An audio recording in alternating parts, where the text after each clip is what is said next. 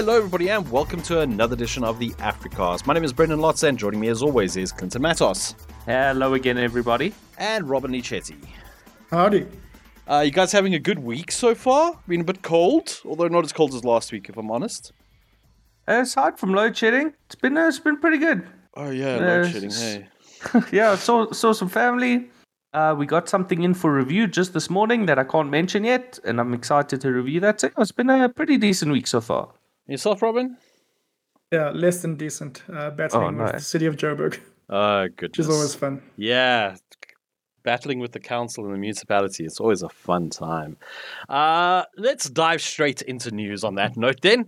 Uh, Clinton, you got Yes. to watch uh, Tom Cruise running around or flying around, I suppose. It, it's so funny. So I saw the new Top Gun Maverick, and at some point in that movie, he does do a big run, and it's very important to the uh, the plot of the movie and to like uh, the action of the scene that he does a big run. So I had a good, I had a, I had a good laugh at that in the movie theater.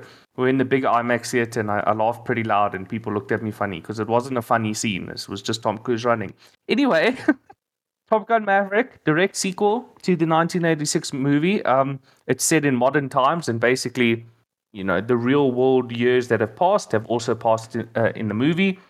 Uh, Mr. Maverick, he's still a captain in the Navy. He hasn't been promoted. He's still flying planes.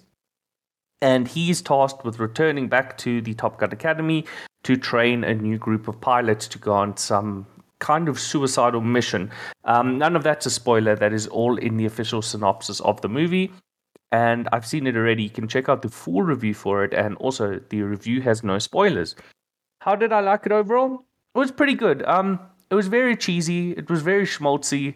Um, it didn't do too much that you wouldn't expect from a movie like this, but overall, I had a lot of fun. Um, the story itself just exists to have people in fighter planes. Um, the dialogue is not great. it's like maybe not 80s movie bad, but it, it it's pretty bad. But the stuff that's important, which is you know military hardware being very loud and very fast, that all works very well.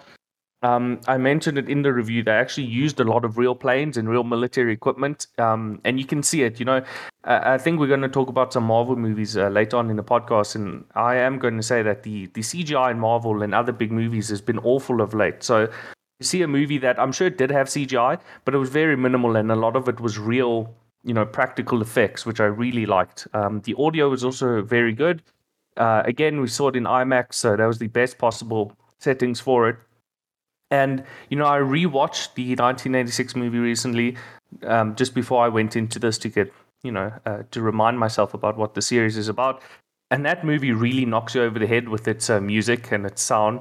And this new movie is very reserved. It sometimes it, there's just silence. Sometimes you just hear like jets, or um, sometimes when there is music, it is very low key. So I'm happy that they were reserved with that and they used it where it's appropriate. So overall, I, it's a good time, and I think it's one of those movies where you have to go see it in the theater.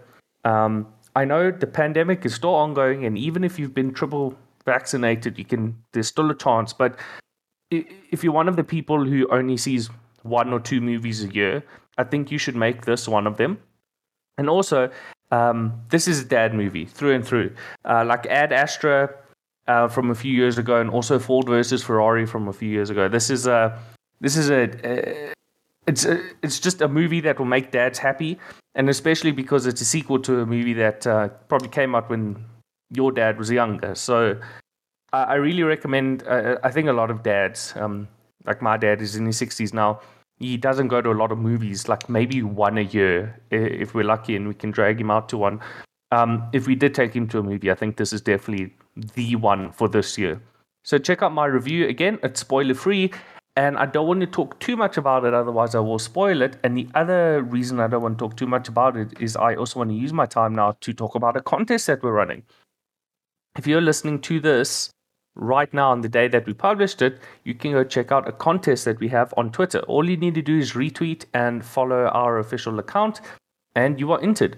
It will be going until the 31st of May, so there's going to be a few more days. You still got the whole weekend and a few days next week to enter. And you will win a bundle of Top Gun merch. Now, we don't actually have the merch on us right now. Um, the sponsor will send it directly to the winners. There's three bundles we're giving away, but I have seen some of the merch because they actually gave some away at the um, the press screening I went to. So it's really nice stuff.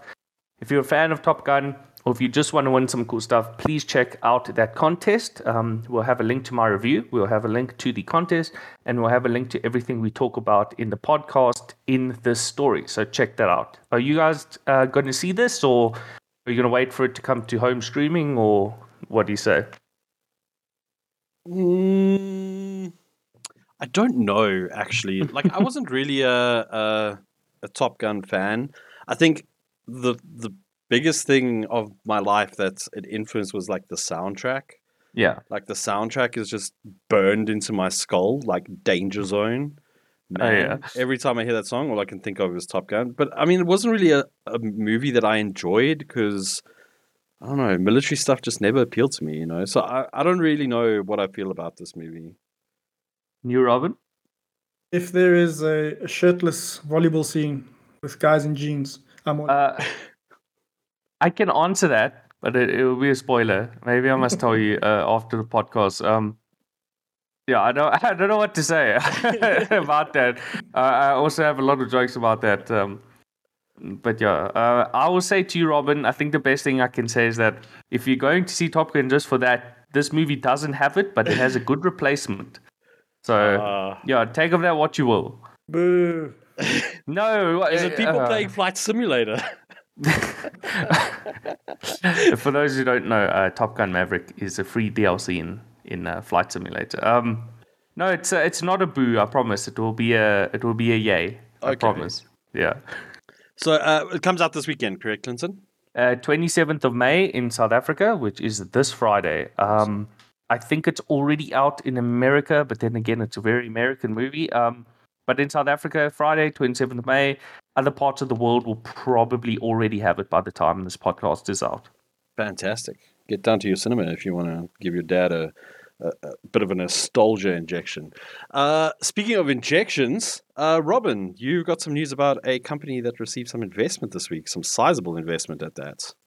Yes, a beautiful segue. Um, so a local edtech startup, Fundamate, um, they re- received uh, two million in seed funding. Uh, it was a round that was led by a UK-based venture capitalist firm called Local Globe, and yeah, it's obviously a huge step forward for Fundamate, which only uh, officially launched uh, early last year. And in that time, um, for those who are unfamiliar with the platform, it uh, utilizes a combination of, of WhatsApp and Facebook chatbots to assist learners when it comes to access to study materials. Um, that includes stuff like past papers, study notes, and also kind of answering very specific questions that are curriculum based. Um, it also uh, kind of focuses on trying to circumvent the need for printing of documents, which of course is a very costly affair, as as, we all know, uh, having gone, gone through the rigors of uh, university and all those other things. Um, so yeah, it, it is obviously a very interesting platform. It is meeting a very immediate need. We kind of seen during uh, the pandemic uh, how the digital divide really uh, played a role as far as the education sector is concerned. So it is really exciting to see, especially a local uh, startup really making some inroads. Um, so, like I said, uh, the value launched last year.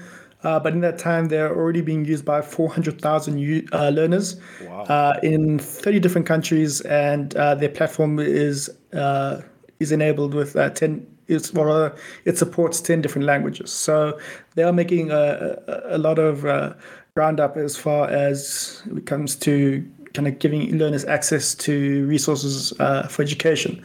Um, so, like we said, they have received this uh, injection and they are planning to use it to kind of expand their reach into other parts of the world, uh, hoping specifically Africa in particular. Um, and one of the interesting things, uh, one of the co-founders, uh, Dakod uh, Magagula, um, he spoke to TechCrunch around the story, and the kind of the next big target for Fundamate is to ha- uh, have 50 million learners on the platform. I know that's quite a sig- significant jump Yeah. from the current 400,000. But yeah, it will be really interesting to see how they do. And I think it is potentially a really interesting platform for local learners to kind of look at. Mm, I mean, especially with a, a nice cash injection. I mean, that's a that's a big goal 50 million is a lot of people, but I mean, if you if you're gonna like use some of that money for marketing, uh, improving your service and your platform, I see no reason why that's not achievable. Right. Yeah, it's uh, sorry. Sorry. yeah, uh, yeah. I think that's a that's a a very cool, uh, very cool initiative or very cool platform, uh, and hope to see it go from strength to strength. Uh, let's move on to Starlink. This week, Starlink announced a new product offering that will see users paying more but getting less. The offering is called Starlink RV, uh, which stands for Recreational Vehicle. Uh, they're kind of big in the US, but not so big here. So if you don't know what a recreational vehicle is, um, I suggest watching some American media or just Googling it. Uh, anyway, Starlink RV uh, allows users to skip the wait list, uh, but you'll have to pay upfront an upfront fee of $599 to get the equipment. Uh, and then beyond that, you'll also be paying $135 per month for the internet service fee compared to $110. Um, and you would think that by paying more, you would get a better service, but that's not the case. Uh, according to an FAQ on the Starlink website, uh, network resources are always deprioritized for Starlink for RV users compared to other Starlink services, resulting in degraded service and slower speeds in congested areas and during peak hours.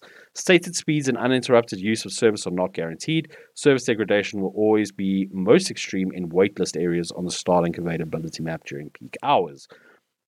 So essentially, you get to move around with your Starlink uh, uh, satellite and internet service. Um, however, it doesn't fit in a car, as Elon Musk tweeted out. Um, so this is essentially for the van lifers. Sorry, that made me cringe into my own skull. Um, the van lifers who are driving around and need an internet connection, but the the price you pay for this and the fact that it's deprioritized and there's no guarantee of quality of service, wouldn't you just use a mobile network?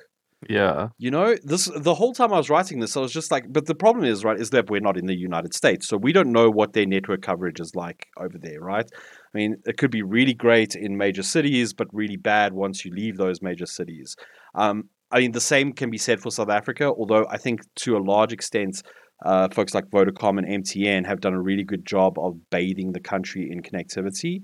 Uh, I think it's very rare if you have friend, a group of friends who all have, work on different networks that none of them will have signal.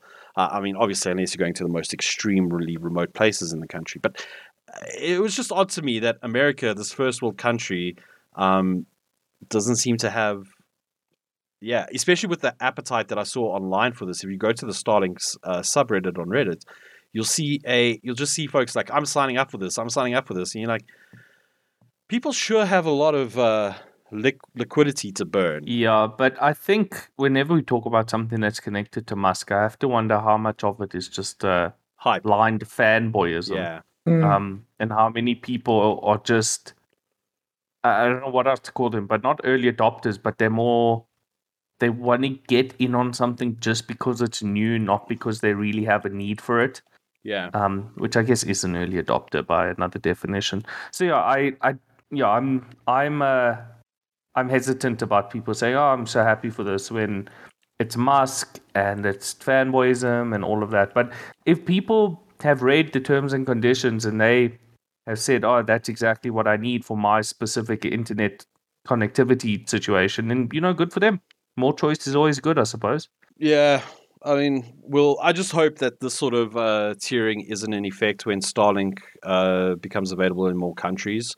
Um, I, the idea of paying more for a service mm. that I can travel around with, it's just silly. Just silly. When I can get an LTE connection from MTN for far less money. You know what I mean? Yeah. I mean, you could even get a um, a home 5G connection that is much cheaper than a mobile network, but you can uh, in uh, I don't know about the terms of service, but I think you can just pick those up and take them around. Um, I remember we had one in the office at one point and it was great for a month, and then they started throttling us. so yeah, I'm sure there's lots of other options, and yeah, I hope the people getting it early at least have a decent experience for all the money they're going to burn. Yeah.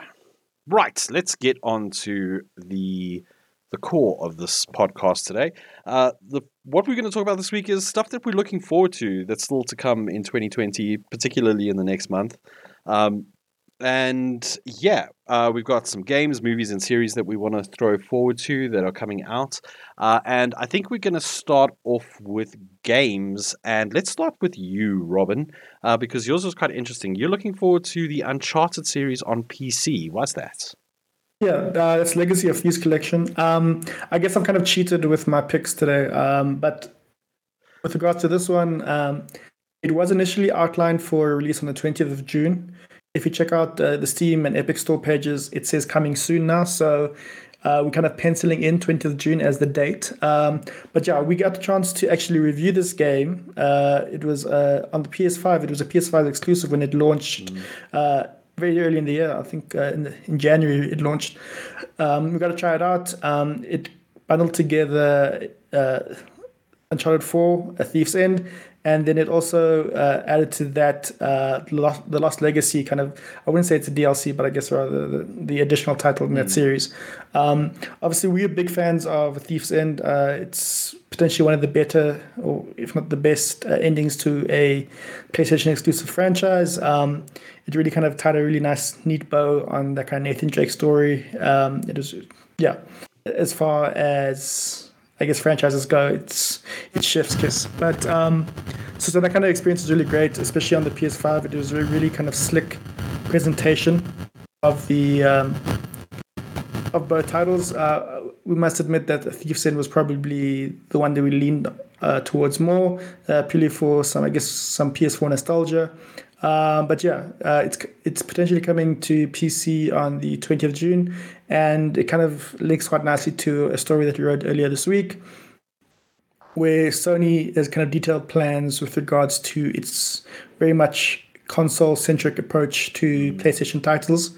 Uh, they're looking to evolve that over the coming years, and are planning to have potentially as many uh, as much as half of its new uh, exclusive game releases being on PC and mobile as well. So it is, I think, probably a move in the right direction. Uh, I think Sony have had to be quite agile as far as decision making uh, is concerned in the gaming space. We know that they are kind of falling behind uh, Xbox in a lot of categories and making more titles available on PC looks to be like a smarter strategy in my view. So yeah, um, that game is potentially coming on 20th of June. Hopefully, that coming soon uh, banner will change on those on the Steam and Epic Store pages to 20th of June. It, they were initially removed. And yeah, if it does obviously stick to that, it is definitely, I think, a game, or rather a pair of games that are worthwhile picking up um, to kind of really give you a great kind of narrative driven and kind of action uh, experience. Yeah, I think that's what PlayStation games are just so good at is that single player narrative experience that's just engaging as well. Like I, I don't mean to uh, slam other other publishers or other companies that make single player games, but I think Sony's just got a formula that works and manages to hit it out of the park time and time again. Um, I am curious to know what else they're going to release on PC, uh, well, especially with their console. Oh, Clinton, yes, yes, there was a leak a few months ago. Um, GeForce, uh, a GeForce driver update, I think it was, listed support for upcoming Sony games that hadn't been announced yet, and that actually revealed Uncharted before the official announcement. Oh. Um, I just want to bring it up quick. Um, the one I wanted to mention why um, while Robin was talking was uh, Returnal. Uh, That is coming to PC, but hasn't been announced yet. So, uh, sorry guys, I'm just looking for it. I didn't know we were going to discuss this, but Returnal is coming. Uh, Ghost of Tsushima. Um, I just want the list. Another great narrative-driven first-person. Yeah. Game. Uh, Marvel Spider-Man. No. Oh, come on. Uh, Come on, Sony. Although, w- to be fair, yeah, I think. That, sorry, Clinton. Yeah. Uh, Returnal, Ghost of Tsushima, Uncharted. Like I said, um, Death Stranding, Director's Cut, Sackboy, A Big Adventure, um, Helldivers 2, which I don't think that has even been announced yet, but no. it says May 3rd. So that uh, some of these dates are wrong. Um, Horizon Forbidden West and Ratchet and Clank. Yeah, I, I can see uh, Horizon Forbidden West, especially given how well uh, Zero Dawn did on PC. Um, although I do wonder whether that was kind of the novelty of a PlayStation game coming to PC um, that helped drive sales of that game. Also, incorrect pricing on the South African store. Yeah. Um, where you could pick up the game for literally like under 70 bucks. Um, so yeah, I don't. I, I'm curious to see, but uh, obviously the only one I really want to play right now is um, uh, God of War Ragnarok, but also Marvel Spider Man. I, I Yeah. before before I stop myself, I was gonna say I do wonder if the PlayStation kind of limits, or not limits, but that game is designed so specifically for PlayStation hardware that porting it to a PC is just an impossible task. I think if they do it at all, it will only be when the um, Spider-Man 2 or whatever it's called with uh, Venom and Kraven comes out. I think maybe they'll release that on PlayStation and PC. Guys will get the older games, hopefully. Um, I just want to apologize for anybody that's hearing a cell phone going off. I don't know why that is happening. It's My- 2022. Cell phones shouldn't be interacting with sound equipment. What's I'm, uh, going I'm on? Taken back to the early 2000s where my PC speakers knew I was getting a call before I did. Yeah. Um, yeah, my phone's in the other room. Don't know what's going on. It's probably Discord. We'll just blame it on Yeah, we're Discord. blaming on Discord. Okay. Uh, all right. Cool. So, Uncharted Collection for PC, we're expecting it later in June, but that could change, correct, Robin? Yeah, it could change. Yeah, hopefully it doesn't though. Okay. Uh, Clinton, what have you? What are you looking forward to in terms of game Uh, releases? Ah, something not a lot of people have been talking about. It's a game called Temtem. Horrible name. I don't know why they chose that.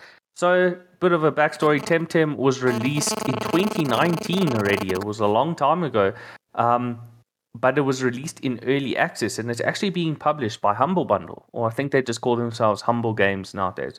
Um, this is an indie take on Pokemon. It's you know, it's a creature collection and battling game, and it's been in early access for years now. And they finally announced 6th of September this year, it's coming out. The 1.0 is coming out, and they are promising quite a lot. Um, I just had the number here. There's going to be a few hundred Temtem to collect.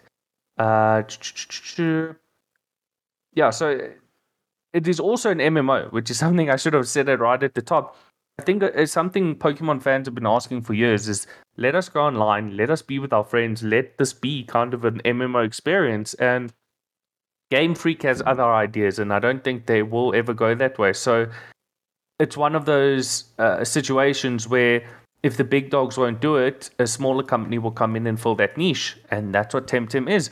Um, another thing Temtem does that uh, maybe is more for the competitive guys and the casual people don't care as much is that in Pokemon, I think like 99% of the battles are just one Pokemon versus one Pokemon.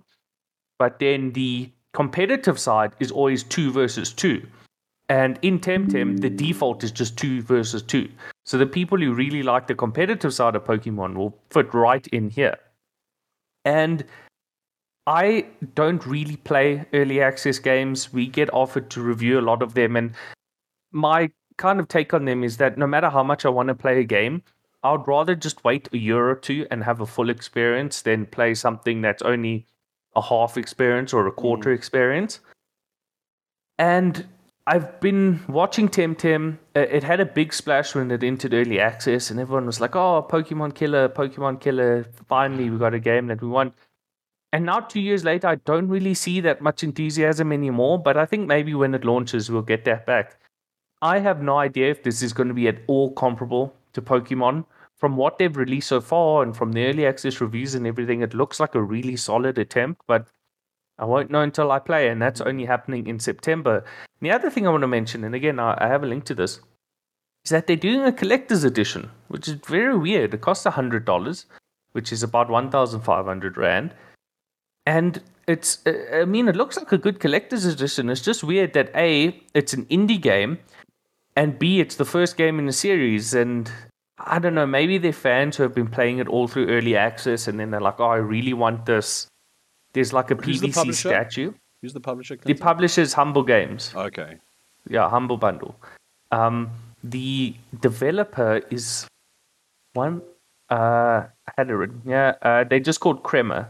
That's the name of the developer. So yeah, I mean, like I was tempted to say, oh, maybe it's just a cash grab, but I mean, Humble doesn't seem like the type of company I that needs to do a cash grab for a collector's edition. Like you say, maybe it could just be there's a there's a big fan base. Yeah, I'm I'm sure that people, you know, they did a cost benefit analysis, and uh, again, I'm sure this is mainly for people who have already been playing the game and they want more.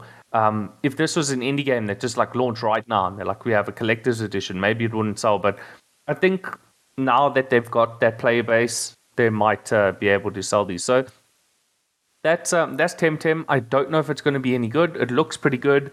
The early access reviews say it's good. I'm not going to buy the collector's edition, but I think I will just buy this when it launches. Um, it's got it's a few more months before it does, but I'll pick this up. I think I've talked about on the podcast a few times the Pokemon games and how they they've been a bit disappointing over the last like few years ever since the Switch came out. So I'm really rooting for another company to come and I don't want to say embarrass them, but I, I just want to see some innovation in yeah. this in the genre that Pokemon has kind of had a stranglehold on for decades. So that's Temtem. Check it out, 6th of September. I don't know how good it's going to be. Hopefully, it's very good.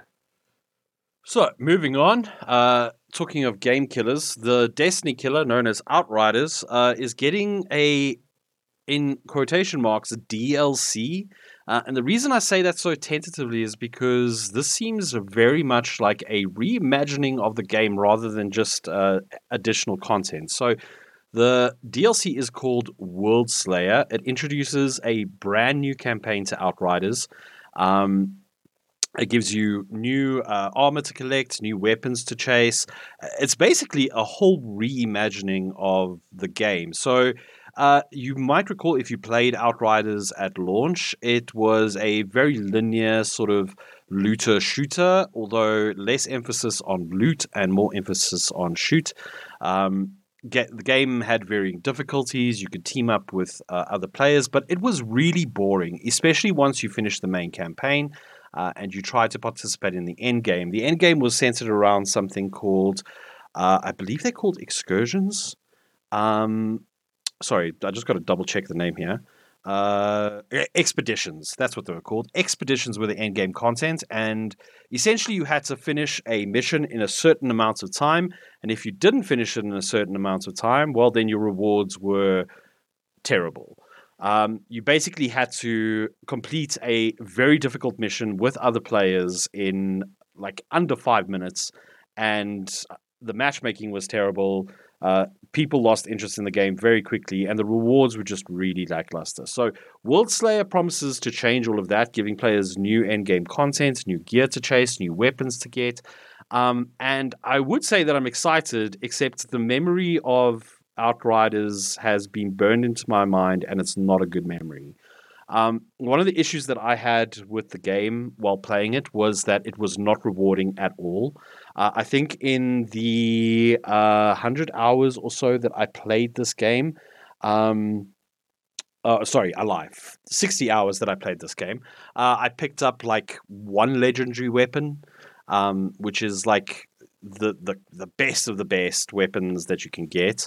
Um, I res- I've never picked up legendary armor in the game. There's just it's not rewarding at all for a player of any sort of. If you're casual, this game is not for you.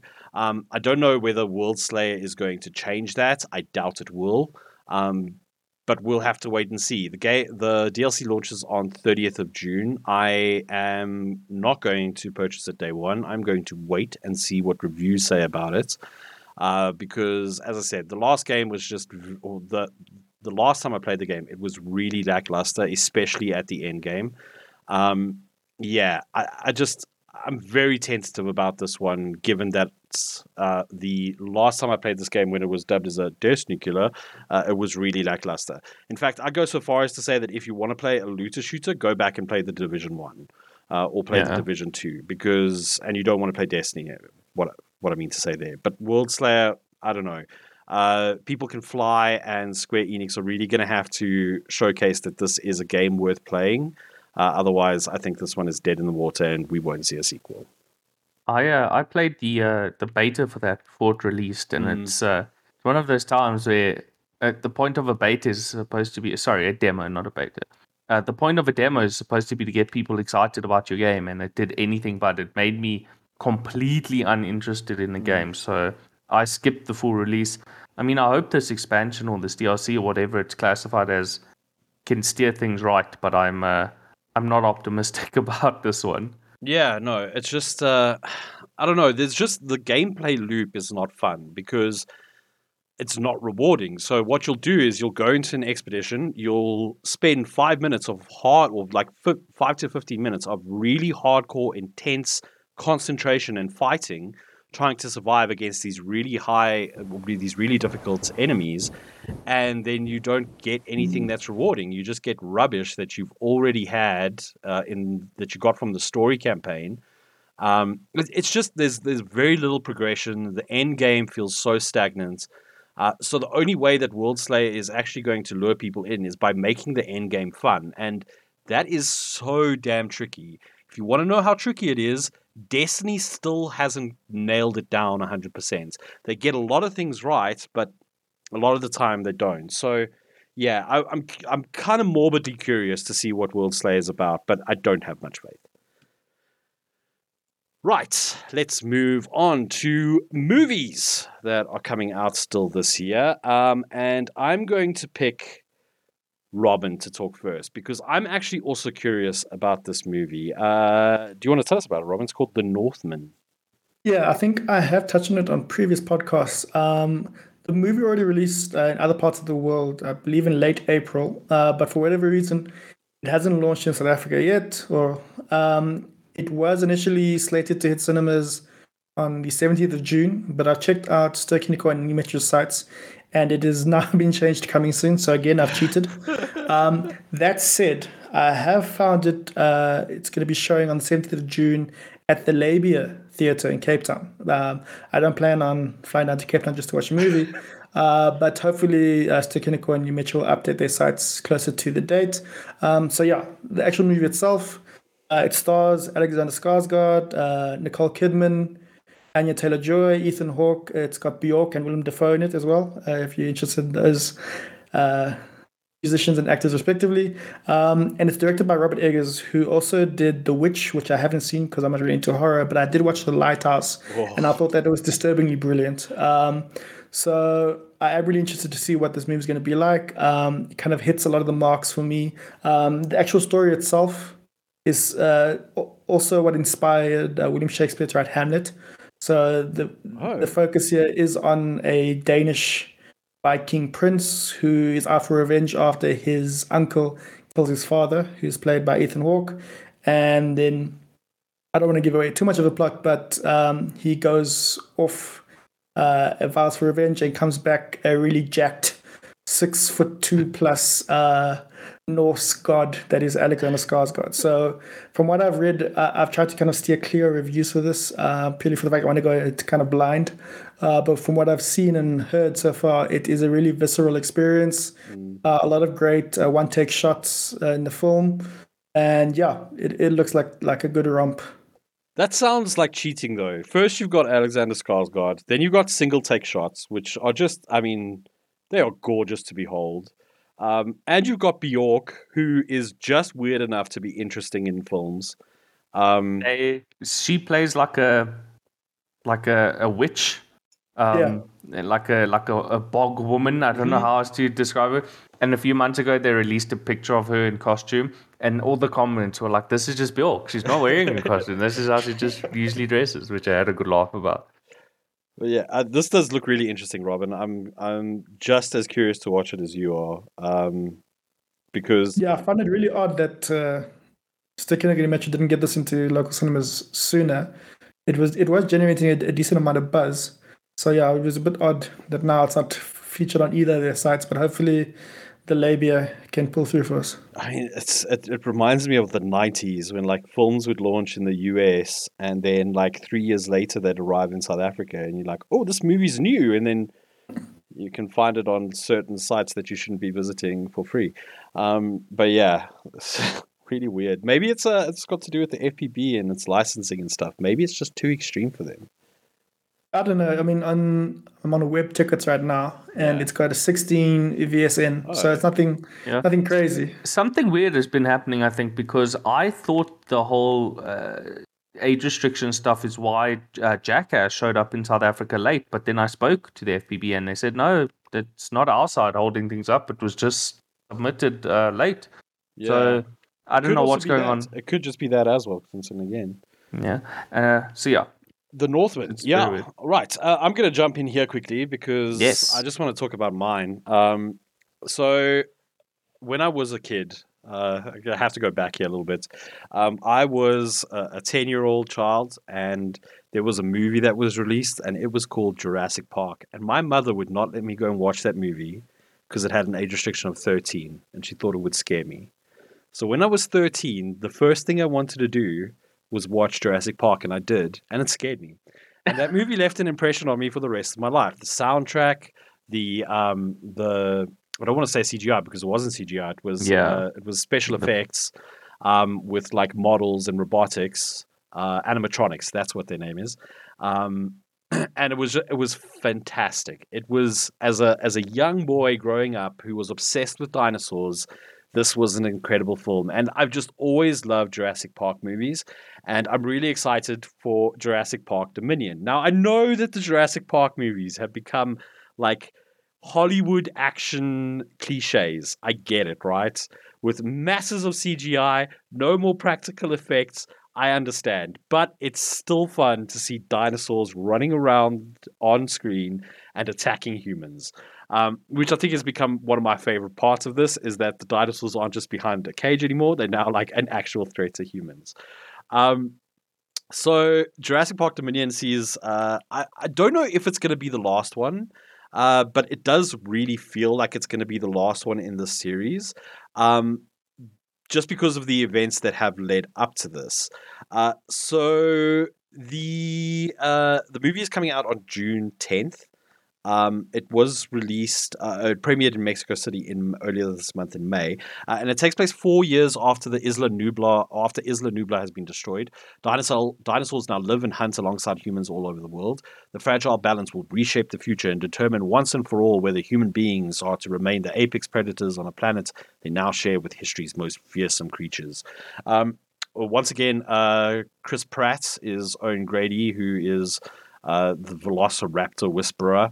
Um, and it seems like him and his daughter, uh, I don't know what her relation is, I believe it's his daughter, um, are now trying to save Blue's daughter. I- I- It's, it's a little bit weird. Yeah. have you not watched the one before this, Brendyn? I have watched this one. Oh, I have what I did. Yes. Yeah, it's isn't she the uh that one girl from there, not her daughter? I uh I, I can't say more because we'll spoil that. I thought it was that, but then again, it's been a very long time since I saw that Yeah, movie, I- so maybe I'm uh, misremembering.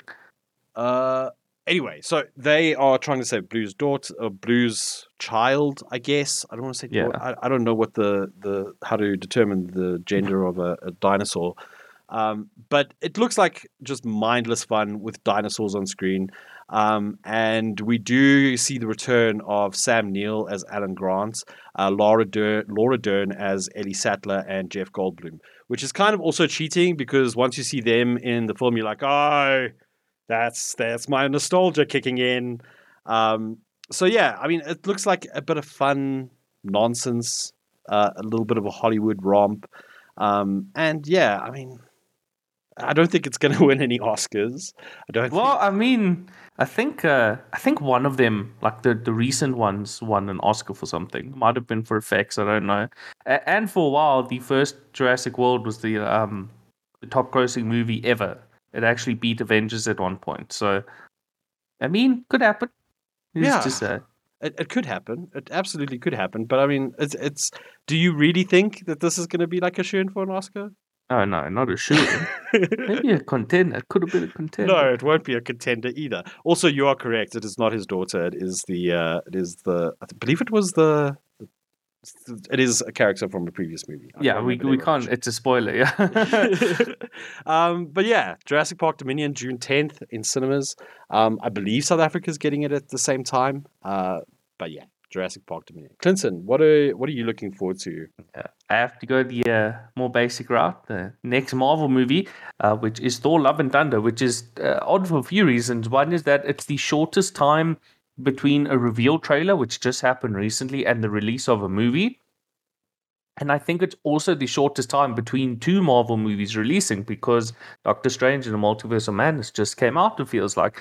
And the reasons for that is, you know, that still the effects of the pandemic and the Disney Plus shows and the whole jumble caused by the uh, the pandemic. So we are getting it sooner rather than later. Um, the release date is, I wrote it down here, 8th July. So still a little while away, but not that long away. And I mean, in the past, we needed to wait like six months usually for the next Marvel movie. Now we just need to wait like two. So, mm. very excited about this. I think Thor Ragnarok kind of reinvented this character and it made people care about Thor, which is amazing because his first movie was just like so milk toast, and the second one was actively hated. Um, yeah, it, it's funny. Um, the Dark World kind of became like the most important movie um, in because of Infinity War and yeah. Endgame, which is hilarious. I can't believe that that movie became like the linchpin of the stories of so many other movies. But everyone thought that Thor was just this kind of boring character who just had a big hammer and didn't really do much else besides that. And then Ragnarok came around and everyone was like, oh, I'm a Thor fan. I love Thor. So now we're getting Love and Thunder, and it's promising to take what was good about Ragnarok and make it even better. More silly action, more humor, more colors, um, especially colors. I mean, people talk about Marvel movies all looking the same or sounding the same and everything like that. And Ragnarok and now Love of Thunder, Love and Thunder, are looking to be more bombastic. Looks like an 80s hair metal uh, oh yeah, that music video, and that's very intentional. I think uh, Taika Waititi even tweeted that. Oh yeah, he did. He, he tweeted a poster of the movie, and he changed it from 2022 to say 1986 or something like that, which I had a good laugh about. It's not coming out in the 80s. If anyone's wondering, they have not unlocked time travel at uh, Disney, even though they probably will one day. So it's very intentional, and there's two big characters that who are going to make this movie even more crazy, and that is Jane Foster. She's back. She hasn't been in Marvel movies for a long time. Um, I'm sure that has something to do with contracts and everything, but she is now Thor as well. Um, so, for those who don't read the comics, at some point in the comics, um, Thor becomes unworthy and he drops the hammer, and then Jane Foster. Uh, I, I can't spoil the comic, even though the comic's like 10 years old at this point. She becomes Thor through various mechanisms, and in now in MCU, that's really weird because Thor and now Lady Thor used to date, and um, interestingly, in the trailer, uh, Jane Foster says, "How long has it been? Three years?" And Thor says, "No, it's been eight years." And that's funny because the blip was five years, and I, I think we have confirmation that Jane was snapped away. Um, in one of the like computer screens that says, you know, this person's missing, she was there. So it's interesting to have her back as Thor and her hammer Mjolnir, it looks like it was basically put together uh, with super glue because we know in Ragnarok um, the hammer was destroyed. So how did she get it back? How did she become Thor? We don't know. You have to buy a movie and uh, a movie ticket and find out. The other big character is Gorr the God Butcher, and they actually call him that. It's funny that uh, family-friendly Disney calls the character the God Butcher of all things. So again, I don't want to spoil the comics, but in the comics, Gorr is an alien who basically um, can't remember his, his exact origin. His his like planet is destroyed, and he keeps asking his gods for help, and none of them answer. And then a deity gives him a sword, but the deity is the person who created the symbiote, the symbiotes, which is Venom. So are they going to bring that into the MCU? I highly doubt it because I think Marvel kind of hates everything Sony does, and rightfully so. Um, I don't think we're going to see Venom in this movie. I don't know if that Venom uh, deity is going to be the one who gives Gorr his power, but basically he gets a magic sword, he becomes very strong, and he goes around the universe killing gods. And in the trailers we've seen for this movie so far, we actually do see a few dead gods, which is really interesting. And how is this all going to play together? Because, like Ragnarok, which combined several um, comic book plot lines, including also Ragnarok and World War Hulk and a few others, how are they going to bring all these big comic book stories into one movie that is probably still going to be like three hours long? So we don't know and it's very soon that we're going to see this. There's one other thing. Oh, the, the CGI I want to talk about. In this trailer, the CGI is pretty bad. At some point, Thor is wearing a helmet, and it just is so clearly pasted on in After Effects. And it's like you can't even give him like a mask. Why did you have to CGI a helmet? Um, and a, a lot of it looks really shoddy. And I think when we go into the last section, it's the shoddiest CGI um, in a long time. So yeah, I'm excited about this one. I'm excited about most Marvel projects. It's just the CGI is not looking great. Um, oh, and there's going to be there's something called the Goat Boat in this uh, in this movie, which is a Norse longship pulled by magical goats. Um, again, for people who don't read the comics, uh, Thor has two goats called I think it's Toothgnasher and Tooth Noah, so or something like that, and they pull his boat, um, and it goes across the stars, which is really interesting. So that's Love and Thunder. I think I'm not alone in being very excited about this. Um, you guys excited about it? I'm excited to see Christian Bale in a movie again. yeah, he's he's Gorr. I forgot to mention that. Um, it's it's funny because in again in the comics he's a very clearly alien looking guy. He's got like tendrils coming out of his head and he's got backwards knees and everything. But now he just looks like Christian Bale in a lot of like pale makeup. He looks like a monk basically. Um, which is good because like I said, the CGI Marvel is seemingly getting worse every year. Um, so if they're just gonna put uh, Bale in some makeup, I'm very happy about that. Yeah. You looking forward to that one, Robin? Um, slightly. Uh, it kind of depends on what kind of uh, marks they hit in the movie. I know we're talking about um, the kind of inspiration from the comic books. There are certain plot points that I'm really hoping that they, they do hit and not try and make everything all nice and friendly at the end. Um, yeah, that that's kind of what I'm hoping for. I'll definitely watching this though. Yeah, I mean they did Civil War, which was how many comics was that, Clinton? Like a hundred. Oh, geez, hundreds. Yeah. I remember when the first Civil War was coming out, I went and I read all those comics, and I got to the end. I was like, "There's no way they're going to do all of that in the movies," and I was right. they did like one tenth of it. So, yeah, I'm sure they'll they'll pick and choose. And you know, Ragnarok. A lot of people doubting Ragnarok could fit it all into one movie, and they did. So, I'm willing to give uh, I'm willing to give them the benefit of the doubt. Yeah. Marvel only let us down seldomly. Uh, Eternals was really bad. Man, Eternals was a bad movie. Oh yeah, I don't ever want to hear that name ever again, please. Right, uh, let's move on to the last topic, which is TV series, and I'm going to kick this one off um, with the Umbrella Academy season three, which Finally. arrives on Netflix. Yes, finally on 22nd June. Um, I think the last season of this show was released in was it 2020? I'm pretty sure it was. Remember. Let me do, let me do a fact check here quickly. Uh, it was released, yeah, 2020. Uh, so we have waited now two and a half years for this story to continue. Um, and the series seems to pick up where things left off, which is to say, after the Umbrella Academy discovers that they are no longer the only ones, or they aren't the, um, I suppose, they aren't the uh, the only Umbrella Academy. They, there's something called the Sparrow Academy now, and it appears as if there's been some timey-wimey nonsense, as per usual with the Umbrella Academy. And uh, the events that the events that close out season two have created a paradox that is swallowing everything in the world. I don't want to spoil anything, um, but there is something that happens. There's a big event at the end of season two. I, you can kind of see it coming because it's the final episode, and there's usually a big thing, a cliffhanger for a series like this.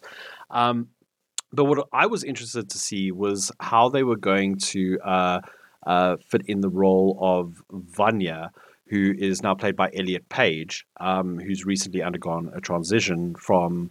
Uh, yeah, who's recently undergone a transition. And it seems that the way that they are going to work that transition into the story is by having uh, Elliot Page's character come out as trans in the show, which I think is a really cool way of, of doing it rather than trying to do it like off screen and try and explain it somehow. It's, it's very cool that they're putting that front and center. Um, there is some, seems like there's some nonsense with five that's happening. Um, although that's also not saying anything because that guy always seems to cause nonsense. Uh, but yeah, there's a trailer that was released uh, last week. It's really fun. It's a fun trailer. They used Sweet's Ballroom Blitz, which is also once again cheating. Always builds hype that song.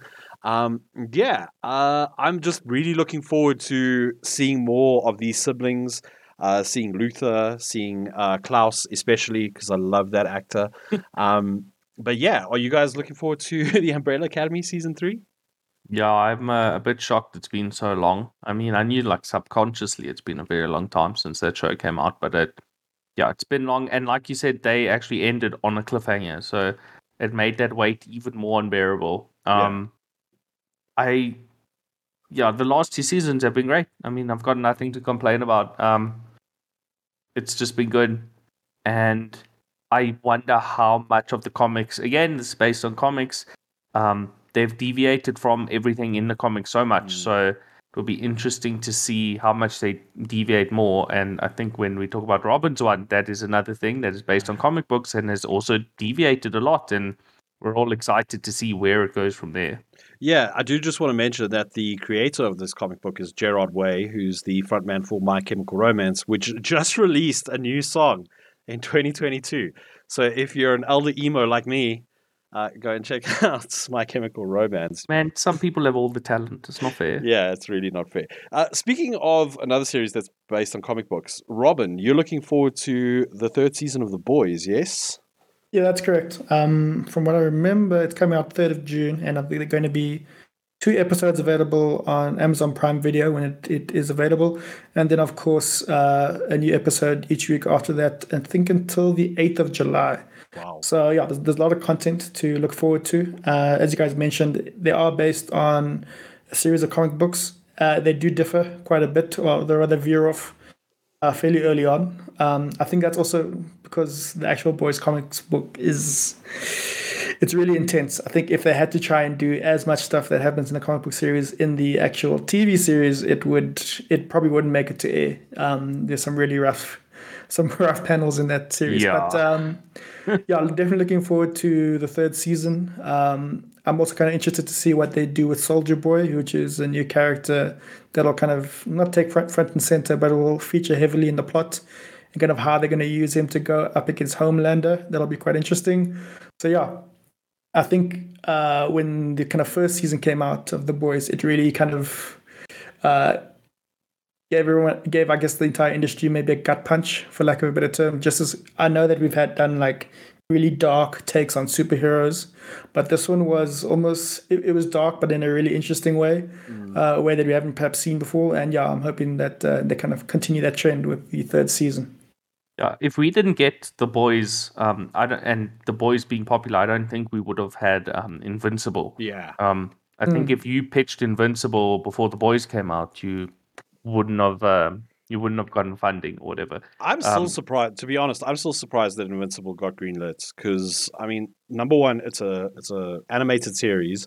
It's ultra violent. Um, it's very much made for adults. Like even though the boys is like pretty much the same, ultra violent, um, but not uh, not animated, of course. Like the fact that Invincible got greenlit is still astounding to me. Yeah, and I really hope they go. Season.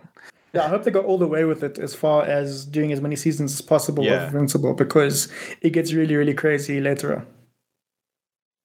Right, uh, Clinton, you yes. uh, there was something that was released just oh announced just last week, and you're looking forward to. Oh my god! Now, this is the shoddy CGI I was talking about. So, She Hulk, of course, has existed in the comics for a very long time. The cousin of Bruce Banner, she gets the powers of the Hulk when she needs an emergency blood transfusion to save her life, and the only person who can do it is the Hulk, and that's how she gets her powers. We're not sure if that's also going to be her origin in the show, but it looks like it will be. And the trailer is great, except for the CGI. Um, like the regular MCU Hulk, Bruce Banner, She Hulk is an entirely CGI character and uh, it just looks bad. I really don't know another way to say it or a way to be less harsh. I'm a bit shocked that it looks so bad. And I've heard some people say, oh, it's still a few months before it comes out. She Hulk comes out on the 17th of August. There's no way they're going to improve what we saw in two months There's just no way.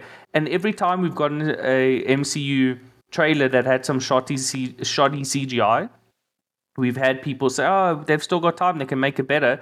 And then the final movie is exactly how it looks in the trailer. So I'm almost certain that what we see here is how the character and how the show is going to look, and it's just bad. I'm I'm shocked. Uh, uh, there's really no way around it. I, I don't know. You guys saw it. Do you? Am I overblowing things, or does it look as bad as I think it does? Um, for me, it's not really about the CGI. Actually, I think I'd have to see uh, a couple more trailers because I understand that not every single Marvel series has to be high stakes. But from what I've seen of She-Hulk, it's like it seemed like there's very little going on mm. as far as a, a captivating storyline. I understand. Uh, for me, it almost seems like one of those 80s films where, uh, almost like Junior, where Tom Hanks is kind of put into an adult body when he's meant to be a kid and it's like kind of fish out of water or trying to adjust to this crazy scenario if that's the whole premise of the film of the series i'm not going to look forward to it at all so i'm hoping yeah. that with future trailers there's going to be something a bit more substance uh, mm. to what's going on here yeah it seems too much to me like a like a sitcom like big bang theory laugh yeah. track like I, i'm worried that that's they're trying to make it too fun when like I don't know. The Hulk seems like a serious character. Like well, the idea of the Hulk, you know. Sorry. The Hulk yeah. is, but the She-Hulk is actually quite a jovial character. Um, so I, I don't really have a problem with the humor because they've shown in the comics they can do it. Um, She-Hulk is supposed to be a fun character, and uh, at some point she even like breaks the third wall um, in the comics. So I, I think a part of the personality of this character is a funnier edge um, but to talk about uh, Robin's point where it feels like not a lot happens in the show, I think that's a fair assessment to make because not a lot happens in any of the Marvel shows so far. Um, I think the one that had the biggest like bearing on the universe was WandaVision, and I don't want to spoil anything, but not really. So to to answer your your guys' questions about the rest of the show, I can definitely say some of it is justified. I, I also have a worry that it's just not really going to matter. Mm. Um, we'll see, obviously, but for me, the, the CGI is the biggest thing. And there's two extra folds to this. The first is that somebody um, has come out and revealed that they worked on some of the CGI and they had to keep making She Hulk smaller because apparently they started off as a much bigger character. Mm and they kept getting notes from like test audiences saying they wanted a smaller She-Hulk, which is absolutely what? ridiculous. Mm. Um, after Resident Evil Village, you'd think they understand that a tall leading lady would be a, a recipe for success. But yeah. anyway, and the other thing is that I, I, don't understand why they needed to do a CGI character. The Hulk, uh, the regular Hulk, you can't do that as just you get a big bodybuilder because yeah. he's literally bigger than the biggest human ever made. Mm. Even in the comic, She Hulk has ridiculous proportions, mm. but I think you could have just gotten an actress who is a bodybuilder to play this character. Mm. And a, lot of people have said that if you're going to make the character so small because of your test screenings or whatever, why didn't you just make her uh, possible to be played by a real actress? You could have had one actress being the non superpowered version, and another actress as She Hulk. And mm.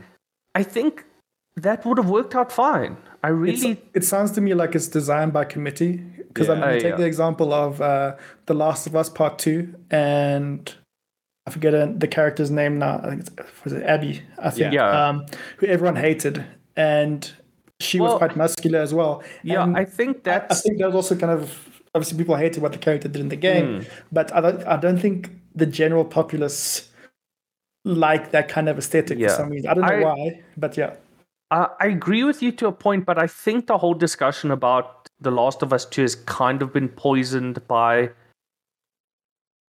not what the character is and what she looks like by but by what she did in the story and again we can't spoil it but i, I completely understand you robin I, I think the people at Marvel looked at that and said, let's not fall into the same trap. But on the other hand, I think that's a completely different situation that was kind of marred by the fact that the the writing in that game kind of made you hate that character on purpose. Um, yeah, I think that's a, a different situation, but I can understand that some people say, "Oh, I don't like how this character looks," and I don't know why Marvel is kowtowing to that. It's um, it's very frustrating. So Um, something I do ahead, just, I do just want to mention though is I think a lot of my misgivings about Marvel series come from stem from the fact that the only Marvel series I've seen came from Netflix, and I think there were two that were kind of good, kind of good, which was Agents of Shield and uh, Daredevil. Um, although Agents of Shield, I'm kind of giving a bit of a, I think I'm giving it too much credit, but yeah, Daredevil was definitely the one that was kind of. Was it? Yeah, dead. Yeah, it was Daredevil that was was pretty good. Um, Hmm. but I I wonder if with Disney at the helm now, um, like something like this could actually land and do quite well. You know, like yeah, I, I don't know. We'd have to we'll have to wait and see for it to come out. Obviously, yeah. but I mean, at the at the time right now, it just doesn't seem like something that I'm excited to watch. I'm a little bit hesitant to watch it, if anything. Yeah, no, that's that's completely understandable. Um, and I think also uh, a lot of people in South Africa are now catching up on all the Marvel shows, and I don't want to say they're finding themselves disappointed. Um, but the shows have just they've just been missing the mark, and I'm not entirely sure why. I think that the stakes are just much lower compared to the movies, and I don't even think the CGI has been a problem in the shows. I've watched all the shows so far. It's just that you kind of go into these projects expecting kind of these huge plots and these huge action sequences, and that really hasn't been the main point of the shows so far. Um, and another thing about the shows is that a lot of them, despite being you know like six episodes or so, a lot of them just could have been a movie. So I think a lot of them have that kind of dragging feeling where like I don't want to watch you know like three more episodes. You should have cut some of this out. And having watched the shows, I can definitely agree with that. So yeah, the the combination of the show having this really bad first impression with the fact that the other shows haven't left people with the best idea of what Marvel TV is mm. has painted this upcoming movie in, in not the best light. Yeah, Se- yeah, series. Sorry, a bit of a Freudian slip there. I would wanted have, it, would, to be a it would have been yeah as a movie i think like to introduce she-hulk through a movie tell the backstory give us some context like i think that would have been great or like you know maybe a, a movie just about hulk where we actually get the hulk that's played the hulk all these years to play the hulk. Yeah, and the Hulk is in the show. Uh, we don't know to how much, but he, uh, yeah, he is in the show. Um, so yeah, that's my pick. I'm gonna watch it because I am still genuinely excited about it, and also I kind of want to see what it looks like if it's going to be a train wreck or if they can really, you know, polish this one up. Uh, that's going to wrap it up from us. Thank you so much for tuning in. Uh, from myself, Brendyn Lotz. Cheerio from Clinton Matos. Bye, everybody. And from Robin-Leigh Chetty. Take care, everyone. We'll see you next week. Goodbye.